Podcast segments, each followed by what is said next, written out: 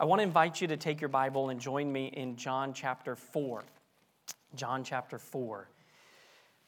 Today we're going to continue our teaching series, Live Like Jesus. Two weeks ago, we made a transition, and uh, that transition was to go from the aspect of relational, the area that Christ was exhibiting and showing to us of how we are to be relational in our life and then two weeks ago, before the week of renewal, we looked at this transition of going into the intentional part. Now, we know that everything that Jesus did, everything that Jesus said, was always intentional, very purposeful. There was nothing that happened by accident. Uh, we're going to come to a text today that is going to bring an intentional conversation to light, one that is very familiar to most of you, but it's one that I think is really important for us to apply to our life to be motivated for these intentional conversations that God brings our way. Now, if you remember Hebrews chapter 12, we looked at two weeks, looking at this two weeks ago, we looked at this intentional endurance and looking to Jesus Christ, who is the, the author and, and finisher. He is the source and perfecter of our faith. And that really corresponds right along with that song we just sang that Christ is enough. If you believe that He is your source, He's the author of your faith, your where you stand, where you believe, where you are headed. If He is your ultimate source and the perfecter, the one that gives you that guidance through life, boy, that gives you such great confidence to be able to endure in those times of heartache and hardships. So today, when we look at John chapter 4, we're going to look at a very, a very uh, well known story. It's the woman at the well. It's the Samaritan woman, one that is uh, a memorable story for many. So I want us to look in John chapter 4. We're just going to look at a few verses here at the beginning. So I want us to join together in verse number 7. You follow along as I read verse 7 through 15. There cometh a woman of Samaria to draw water, and Jesus saith unto her, Give me to drink. Here's the engagement of the conversation. For his disciples were gone away. And how is it that thou, being a Jew, ask drink of me, which am a woman of Samaria? For the Jews have no dealings with the Samaritans.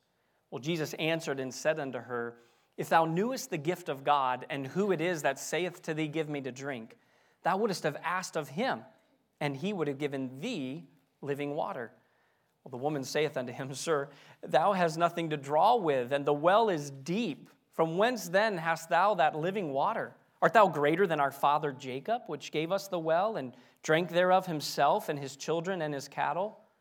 Jesus answered and said unto her, Whosoever drinketh of this water, pointing to the well, shall thirst again. But whosoever drinketh of the water that I shall give him shall never thirst. But the water that I shall give him shall be in him a well of water springing up into everlasting life. The woman saith unto him, Sir, give me this water, that I thirst not, neither come hither to draw. And so, this thought of an intentional conversation, what it means here in John 4, but what does that mean March 10th, 2019 for you and me? Father, I thank you for the worship this morning and how it has prepared our hearts now for the, the reading and receiving of your powerful word. Lord, I would ask, and echoing Scott's prayer, that, that you would eliminate the distractions that bog down our mind in a, in a setting like this. There are a lot of things that are going in and out of our heads and some things that are on our heart. And we can definitely be distracted by those things. But we, we have come purposely to hear from you. And so I want to be set aside, hidden behind the cross, and allow you to give the message that we need today. So we'll ask you for that and we'll praise you for it in Jesus' name. Amen. There's so much content that surrounds the small text of scriptures that we just read this morning. When you look back at John chapter number three, when you want to talk about intentional conversations, remember Jesus is sitting in a house with a bunch of sinners, waiting for a religious man by the name of Nicodemus to come knocking on a door, to peek his head in, to be invited in to have an intentional conversation. We would find later in chapter number three, in verse number 22, 23, we're going to find that Jesus is going to make a move going from his first visit to Jerusalem, where he encountered Nicodemus, and now he's going to go away from the capital, away from the city, into the surrounding region of uh, Judea. As he goes into this surrounding region, he's going to find that his disciples, his followers, they're baptizing other believers. The followers of John the, Baptist, John the Baptist, the ones who have been learning from him, following him, who have been baptized by him, they're a little riled up. They're a little nervous because Jesus and his followers are now baptizing a little further up the Jordan River. What's going on? And when they approach John the Baptizer about this information, John is obviously excited.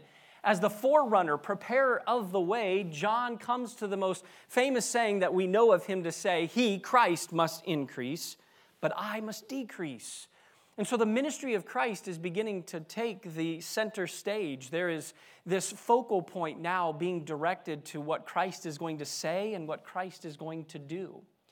But we'll find also that in the surrounding area of Judea that many of these followers who are watching his miracles and listening to his teachings, they're only interested in making him their political king.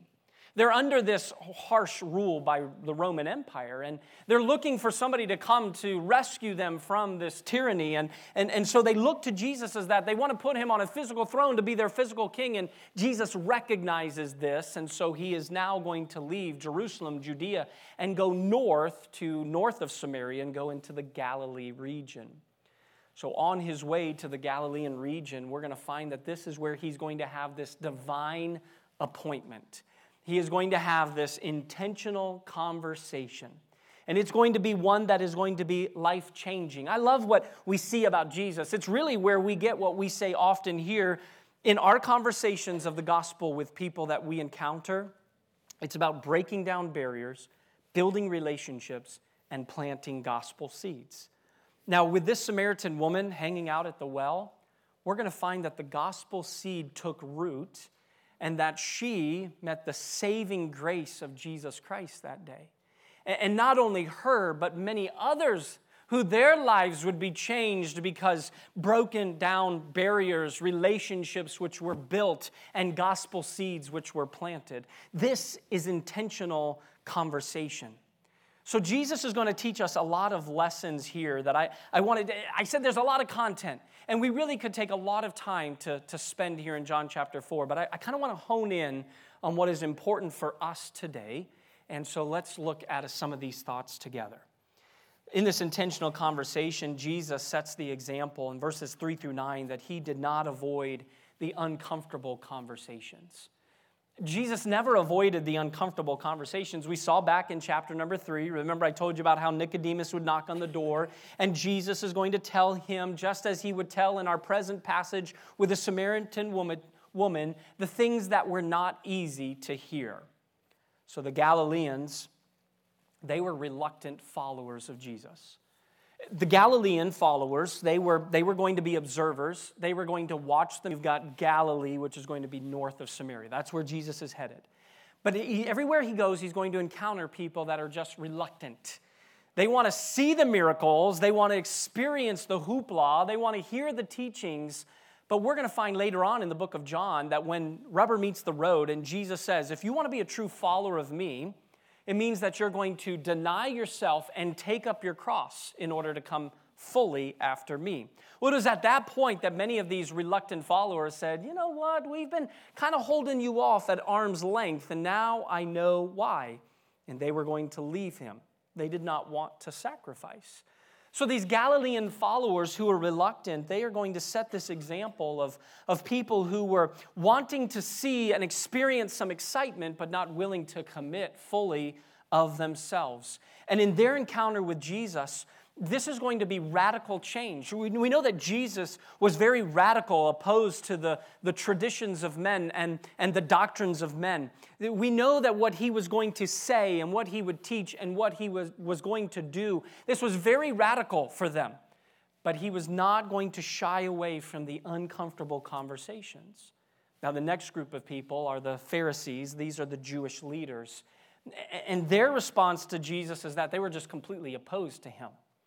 I mean, he was going against everything that they had that they had learned or everything that they had wanted to claim ownership of. They made him very they he made them very uncomfortable with everything he would say, with everything that he would do. Uh, they hated his claim to be God. They, they despised and denied his claim to being the Messiah that they have been awaiting for for centuries. They were completely opposed to who Jesus was and everything that surrounded Jesus. But we find that Jesus, again, never avoided the uncomfortable conversations that he would have with the Pharisees, the Jewish leaders. Now, it's interesting, though, to see who is going to be receiving of him. In our text here in John chapter number four, is going to be the Samaritans who were welcoming to Jesus.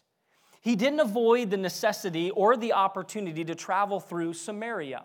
We know that as we study this story, the quickest route or the direct route was not to go around, cross the Jordan River north, and then cross back over the Jordan River just to get into the Galilee region. Many people would do that. Many Jews just wanted to avoid the conflict and the conversations that would be had while traveling through uh, Samaria. The Samaritans and the Jews, they didn't, they didn't connect well. They clashed, and, and there was a lot of angst and there was a lot of hatred against these two groups. So Christ was not interested in saving time, he was not interested in going the easier route. Christ had a divine appointment, and he was going to fulfill that appointment. Look at verse number four. Look at how John writes this. He must needs go through Samaria. You know what's interesting about that is in this Greek verb, we find that John is going to use this same Greek verb many times throughout his writing in reference to Christ fulfilling the mission that God the Father had sent him to do. The same Greek verb is going to be used. Look, uh, let's just jump through. you have got your Bible open. Look at chapter 3, verse 14. If you want to write these down in your notes, you can look at them later. As Moses lifted up the serpent in the wilderness, even so, here it is, the same Greek word, must the Son of Man be lifted up. This is a must to chapter. Here again in verse number 4. Chapter number 9, verse 4. Here again, Jesus says, I must work, I must do, I must work and do the works of him that sent me. While it is day, the night comes when no man can work. Same Greek verb, I must do. And then jump to chapter 10, verse number 16. And other sheep, he's speaking about being the good shepherd, other sheep I have, which are not of this fold, them also I must bring and they shall hear my voice, and there shall be one fold and one shepherd. Chapter 12, verse 34, if you want to write that down. And then chapter 20, skip all the way towards the end, this resurrection of Jesus Christ in verse number 9, chapter 20. For as yet they knew not the scripture that he must rise again from the dead. So John is going to hit on this right here in John chapter number 4 He's going to use it often to speak about Jesus fulfilling and doing with the responsibility and the sacrifice to completing the mission that the Father had sent him to do. He was always mindful of that. If you want some chapters and verses in John to reference about him doing the will of the Father who sent him, jot down 6 chapter 6 verse number 38. You'll find even here in our text in chapter 4, verse 34, he's going to say to his disciples, My meat, my fulfillment, my food is to do the will of him that sent me and to finish his work. Chapter number 5, verse number 30, chapter 17, verse number 4. These are all referring to Jesus. His focus was to do the will of the Father. Now you say, why is this important? Every day, many of us, if not all of us in here, we live out a mission of something we must do. How many of you, here, of you in here are responsible for a little human being getting up, getting dressed, bathed, fed, and off to whatever that day's responsibilities are? How many of you are responsible for little human beings? All right, I can tell because you're like this. Yeah, it's me, all right? I understand, okay? How many of you are in here are responsible to be at a workplace and you've got to be there, you've got to do your job, your task? How many of you are responsible for that? All right, many of you. How many of you in here are responsible to another human being? Maybe you're retired, which I hear is the most busy time of your life, but uh, whatever it is, you're responsible to another human being. How many of you in here are responsible to another human being? How many of you in here are responsible to a four legged friend who has to be eaten, or not be eaten, to eat? Be eaten. I'm not sure where that came. Okay, yes, many of you in here. Okay, so those are must do's in our life. What does it take in order to accomplish that? Sacrifice, self discipline, motivation, responsibility, taking a hold of that must to do. That's where Jesus is. See, Jesus is sent by the Father to accomplish the will, to be the propitiation, the sacrifice, to be the substitute on the behalf of mankind, to live a sinless life so that he could be the sacrifice on the cross. Not because he was guilty, not because he deserved it, but because motivated by love and submission, he would give his life freely for the ransom of all mankind. The free gift of salvation being offered to all today because Christ was on a mission. And if Christ had ever veered away from that mission, there are a lot of someones who would be suffering greatly because of it. And you and I are a part of that someones if Christ had not stayed on mission, if he had veered away, if he had not taken his responsibility seriously and stayed on task, if he would not have been must doing what he was called to do, we would be suffering greatly today. And notice throughout this text the humanity of Christ. The humanity of Christ in chapter 4, verse number 6. It's, he was weary, and the Samaritan woman recognized him to look as another Jew. So, this humanity of Christ is really important. We talk about the God incarnate, so God in man form. And we talk much about the deity of Christ. For the deity of Christ is really what all John, the Gospel of John, is written for, and, and it's allowing Christ with his words to claim the deity where he is God in man form. But I think too often we bypass the humanity aspect of Jesus Christ. Crucial to recognize that all the gospel writers were fully aware of the humanity of Jesus.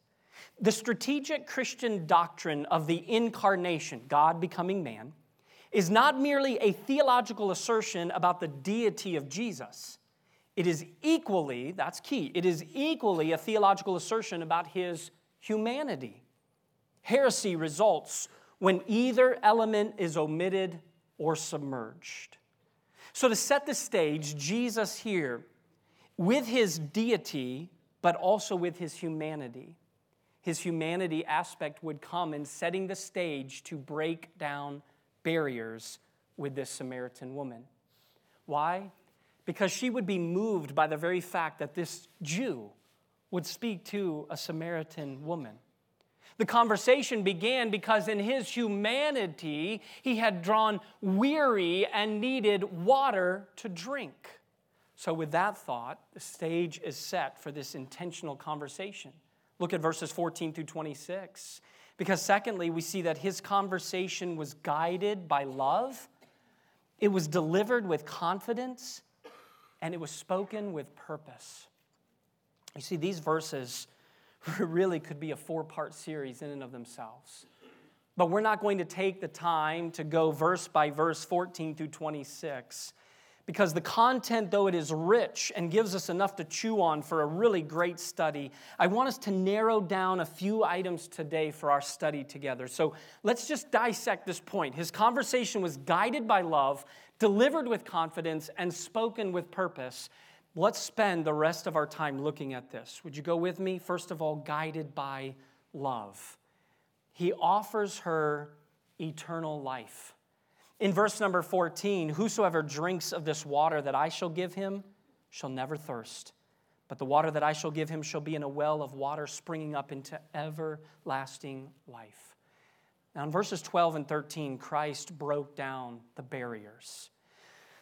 When you see in verse number 12, she says, Art thou greater than our father Jacob? Hmm.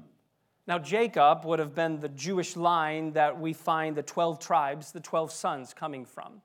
Josephus, the first century historian, would record that the Samaritans declared and took claim to the fact they wanted to say that their line had come from Jacob to Joseph to then Manasseh and Ephraim.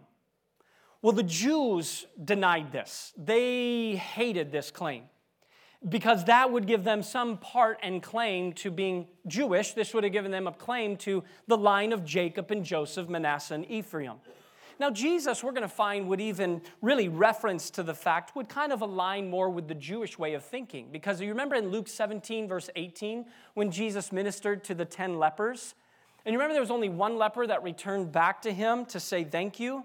And he called him a foreigner, a stranger, because he was a Samaritan leper. So Jesus would even reference this point that the Samaritans were strangers, they were foreigners. Uh, he would not align with the agreement here with the Samaritans that they were from this Jacob, Joseph, Ephraim, and Manasseh line. But do you notice that Jesus doesn't combat that thought here? Do you realize that what she says? She says, Our father, Jacob, which gave us the well and drank thereof himself and his children and his cattle. Jesus doesn't say, Whoa, whoa, whoa, whoa, you are mistaken. He does not go that route. Why? He's guided by love. Jesus is going to break down major barriers here. What does he not concentrate on? The non essentials. Jesus is not caught up on the things that are only going to cause more friction the things which are going to shut the door, the thing that's going to build more bricks on top of a barrier, on top of a wall, trying to have this intentional conversation. Jesus is going to be very purposeful here in how he's going to address this. This enabled him to be guided by love. He was not going to get bogged down with the distraction, he was not going to cause friction and barrier. He offers her water that would give her eternal life. Now make sure that your conversations are guided by that same love. Sometimes our conversations are motivated by pride because we want them to know that they're very wrong in their assumptions. We want them to know that they're very wrong in what they're claiming or what they're saying.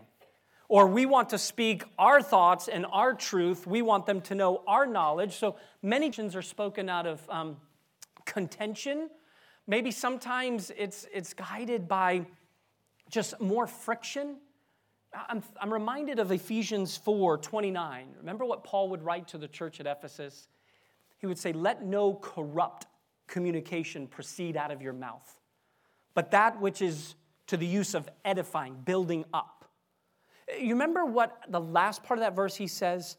Is that it may minister grace unto the hearers. Now, remember what Paul is writing in that chapter. Let's look at the context. Because in chapter number four, what Paul is writing is about a new man in Jesus Christ. He is saying, Put off the old man, renew the spirit of your mind, and put on the new man. Now, with this new man comes a completely different way of thinking and talking and acting and functioning. Let him that stole steal no more. Don't lie, speak truth. Uh, don't uh, give place to the devil. Let no sin or let no let not the sun go down on your wrath. And he says all of this is different in how we function now as a new creation in Jesus Christ. He says, Let all wrath and bitterness and, and, and clamor and evil speaking be put away from you with all malice. He says that's not a part of a Christian's life. He says to be governed by the, the Holy Spirit, which by we are sealed. He says all of this is to be identified as a follower of Jesus Christ. Then he comes to the part where he says, let your communication, let, your, let, let this be uh, seasoned with grace so that your hearers are built up. So the question we have to ask ourselves is this What opportunities have I had for my hearers to experience edification and grace from my lips? What opportunities this past week did your hearers, were they built up and edified and, and they were given grace by the things that you said? Teenager, evaluate what you said to your parents this week. Was it building up or was it tearing down? Was it seasoned with grace or was it a dagger of poison? What are you trying to do with your speech? What are you trying to do with your conversation?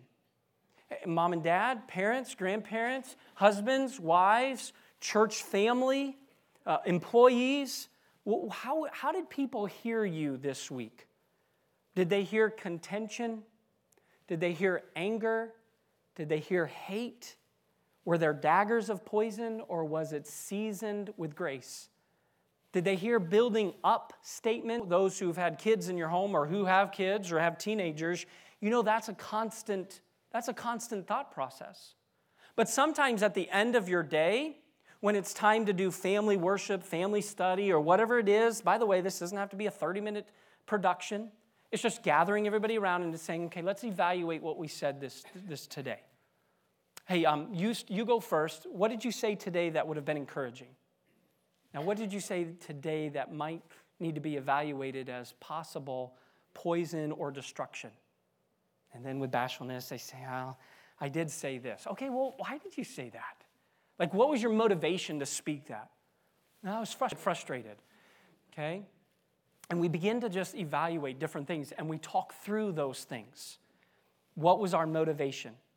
And it's always going to come back to pride, it's always going to come back to sin. But then, what we help our children and teenagers and our husbands and our wives understand is that they're not alone on this island, that we've all been there, we've all done that, and we all have the t shirt to prove it because we have been the one that has spoken poison and who have used words to tear down. So, the intentional conversation that Jesus is going to give is one that is guided by love as he offers her salvation, this eternal life. And then, secondly, in verses 16 through 18, it was delivered with confidence. Here we see that his claim to being omniscient. In verse 16, he says, Go, call thy husband and come hither. Come here, go get your husband. And the woman answers and says, Well, I, I have no husband. And Jesus says unto her, Thou hast well said, I have no husband. For thou hast had five husbands, and he whom thou now hast is not thy husband, and that saidst thou truly. Isn't it interesting how Jesus plays here a little bit with this conversation? He commends her for her truthfulness. You have very well said the truth. You have no husband. Yeah, you got five husbands, and the man you're with right now isn't even your husband. Come on, lady, let's get with it. So, Jesus is going to be here. He's going to be confident. He's going to be direct with what is truth. He knew all about this woman, and with confidence, he tells her to go get her husband. She is not going to outwardly lie, she's going to technically be truthful but her statement is potentially misleading. But Jesus, with his fine irony, he quickly removes all doubt as he commends her for truthfulness, but then calls her out with her sin. Now, he moves this conversation because here, this lady is still, stink, is still thinking about this water. Uh, like, you're going to give me eternal life. You're going to give me this water that I'll never thirst again. You don't even have a pail. You don't, you don't have a bucket to, to put down the well. You see how deep it is? This woman is confused by this whole thought of water, that now Jesus is going to make a transition to go from this topic of water to talking about her need for repentance and for salvation. So here's where the conviction begins to settle in. She's confronted with her need. And by the way, this message of truth, which was guided by love, it has to be delivered with confidence. As a local church and being responsible believers together, we know that sin always, always has to be confronted. We don't shy away from sin. We don't brush it under the rug. We don't hope it goes away. We don't, we don't pretend like it doesn't exist. Sin has to be confronted. And unfortunately, many times people who've been in the church for decades 20, 30, 40 years they think that the only sin that should be confronted and called out is the wide open sins that are just permeant in our, in our society. And they're ready to point it all out, and, and they've got a huge beam sticking out of their own eye that they're not willing to look through the mirror of God's word and see, ouchie, I've got a big old beam that needs to be removed. So, sin collectively as a church body, it, it has to be confronted. And we say this often that the, that the, the integrity of the gospel has to be protected. And the purity of the church has to be preserved. And, and if we're not interested in, in protecting the integrity of the gospel and the purity of the church, well, then we're just functioning as the next social club. Uh, we're just functioning to, to gather together so we can have our small groups and drink coffee and eat donuts and laugh and, and share together and read a little Bible and then come in and do the same thing in a corporate setting. And we enjoy this song or we don't know this song and what's this tune or I love this tune. And, and then we go through all of the motions and we can't wait until he's done so that we can get to our next thing. And if we just want to go through our body, we're responsible to one another to preserve the integrity of the gospel, the true gospel, by the way, in a community that wants to have a lot of God conversation, but never set apart Jesus Christ as the holy one who needs to be followed and worshiped. And so within a community like this, we have to stand for true, pure gospel and protect the purity of the church. And so that's a mission. That is, that is a, a, a priority. And God here, Jesus, was, was confronting that issue, but I love that he doesn't leave her hopeless. He doesn't have the conversation and say, Well, get my lunch and are coming, and I think they might have picked up a BLT, so I've got to head out and uh, get my lunch, and, and uh, oh, maybe we'll, we'll have another conversation. He's broken down barriers, he's built a relationship. Now, watch how the gospel seed is continuing to be planted. In verse 25 through 26, his conversation was spoken with purpose, and he claims deity. In verse number 24, this, this lady is, is, is, being, is, is being drawn to her sin. She's being convicted of her sin. And she's starting to realize her need for salvation. And she's beginning to learn that who she is with face to face is eternal life.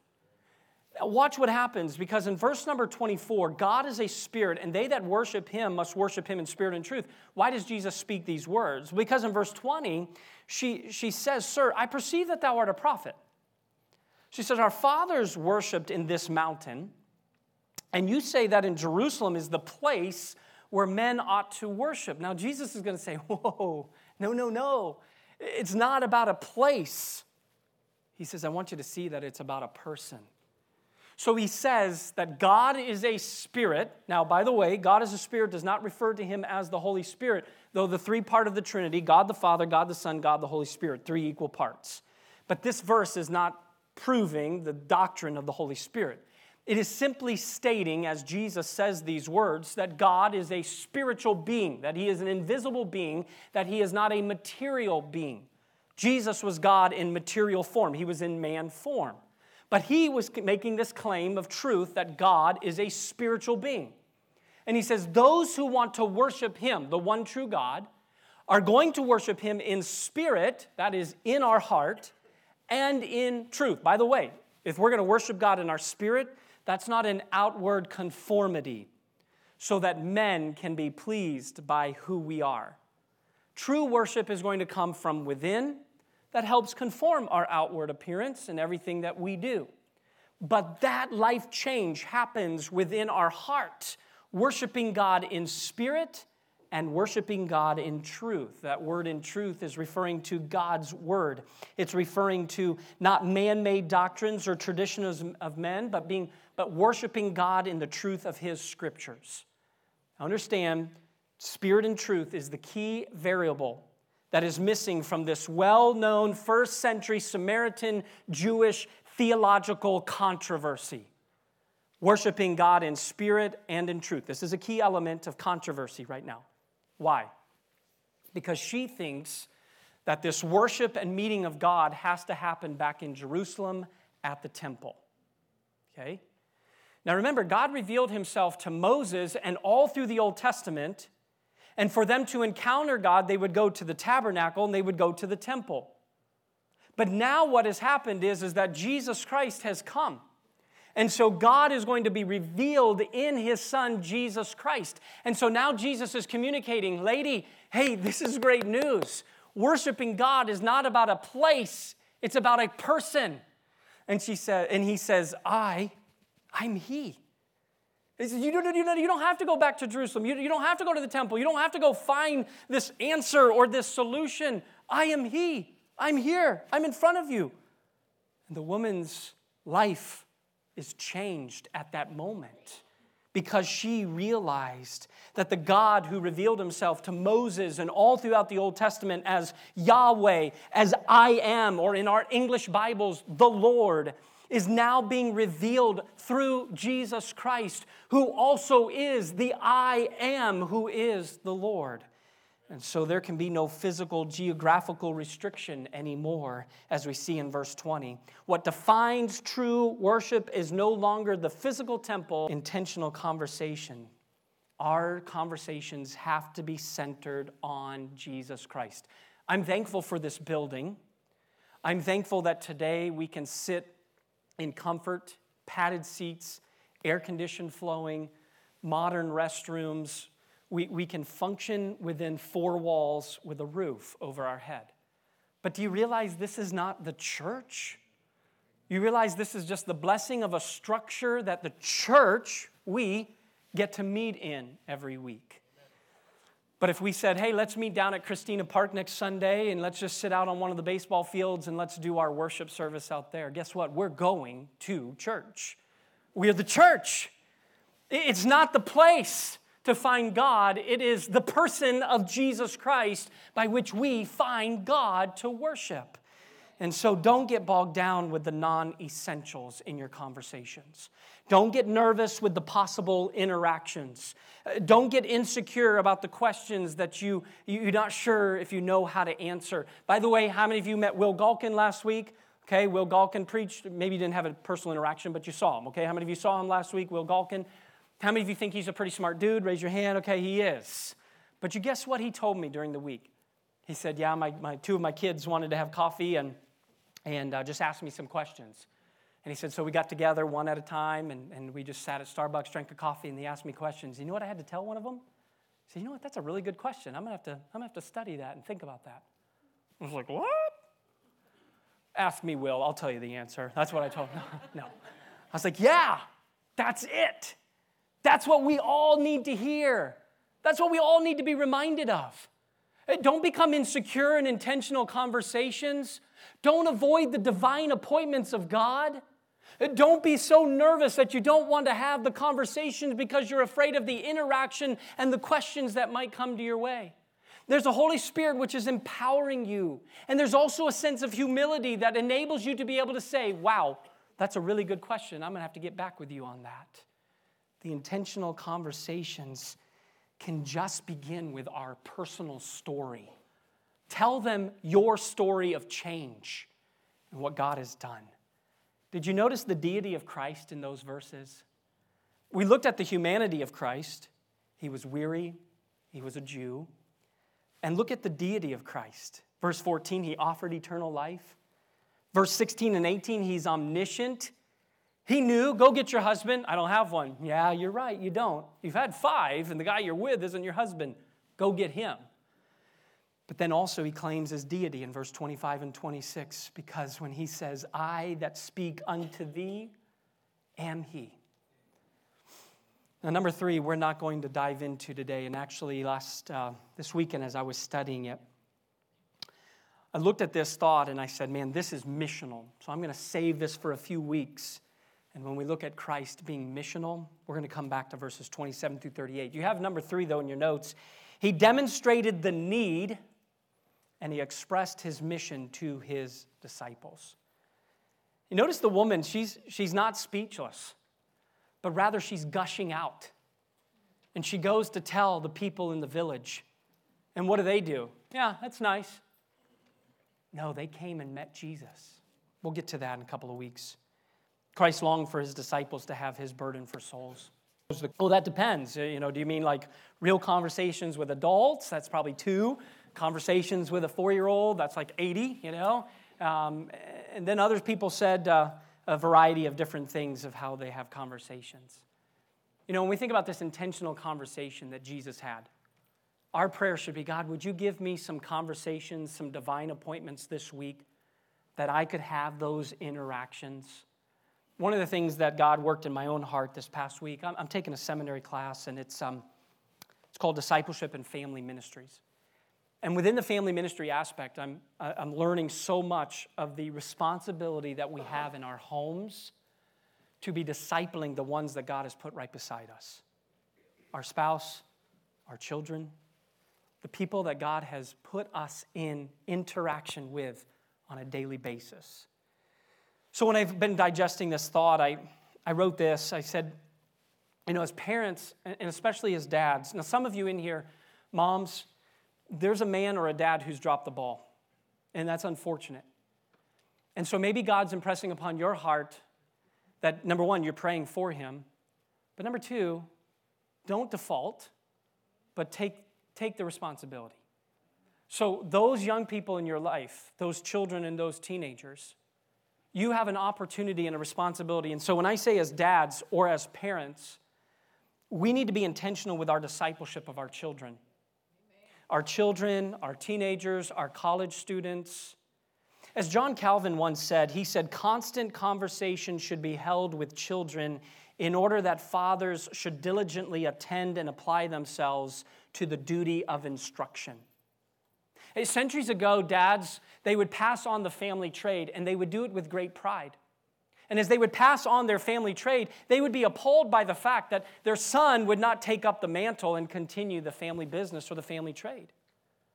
But so much more in the way of our Christian followings that we have this responsibility to train them, not in the athletic abilities, not in the ways of smarts and knowledge and wisdom, but in the ways of God. Seek ye first the kingdom of God and his righteousness, and all these things shall be added unto you. As the church body, we should take up that mantle. We definitely need to see that this responsibility is in our lap. There's so many that have claimed this. Martin Luther says it is the duty of every head of a household at least once a week to examine the children to determine what they know or what they have learned. Natalie and I have not mastered this, but it's definitely something that is in my head and my heart of having those intentional conversations. In a couple of months, Michael and I, Michael Battle, the children's pastor, and I, we're working together on developing a session to do with parents on how to share Jesus with your child. And a second session that's going to be a little bit longer, of more weeks, is going to be how to disciple your family. Because the church has to come beside you to partner with you, not to take the responsibility, but to partner with you in the home to raise up the next generation. And that comes with intentional conversation. Now, this week, you say, Well, I don't have commitments are happening in your life all the time. So, would you be willing today to say, God, would you open my eyes to the divine appointments and then give me the boldness to obey and to have those intentional conversations? Don't shy away. Don't go the other route. Some of you want to cross over Jordan, turn north, cross back over Jordan just to get to Galilee where your comfort zone is. And some of you want to avoid Samaria. But some of you in here need to go through Samaria this week. Divine appointments, intentional conversations. Live like Jesus. Father, oh, how much we desire to be like your Son, Jesus Christ. And He has given us so many intentional examples. Today is one of those powerful, powerful examples that Jesus gave. But with divine appointment on his heart and mind, he went to have intentional conversation. Thank you for using that moment with a Samaritan woman at the well, for her eyes to be open, her heart to be convicted, and for her life to be changed. Why? Because Jesus was motivated out of love he was going to have great purpose and conviction with what he was going to say. And with great boldness, he was used in that moment to break down barriers, build relationship, and plant gospel seeds. It took root in a heart called the Samaritan woman, who passed it on to a village town of people who came to meet Jesus. Why? Because he was just finding his fulfillment to do the will of the Father who sent him. So, God, today, would we be willing to pray for those divine appointments? Would, be, we, would we be willing today to say, God, give me the desire for intentional conversations? Would you give me the desire not to back away, to shy away, or to avoid these opportunities, but to stand up for truth? Would you lead us in that way? Father, use this time of invitation, time of application to stir our hearts in Jesus' name. Amen. Would you look this way for just a moment? I'm not really sure how God uses a time like this of studying His Word and giving us His message, of how He does work in our life. But, but I can't help but, as I communicate His message to you, I can't help but be convicted.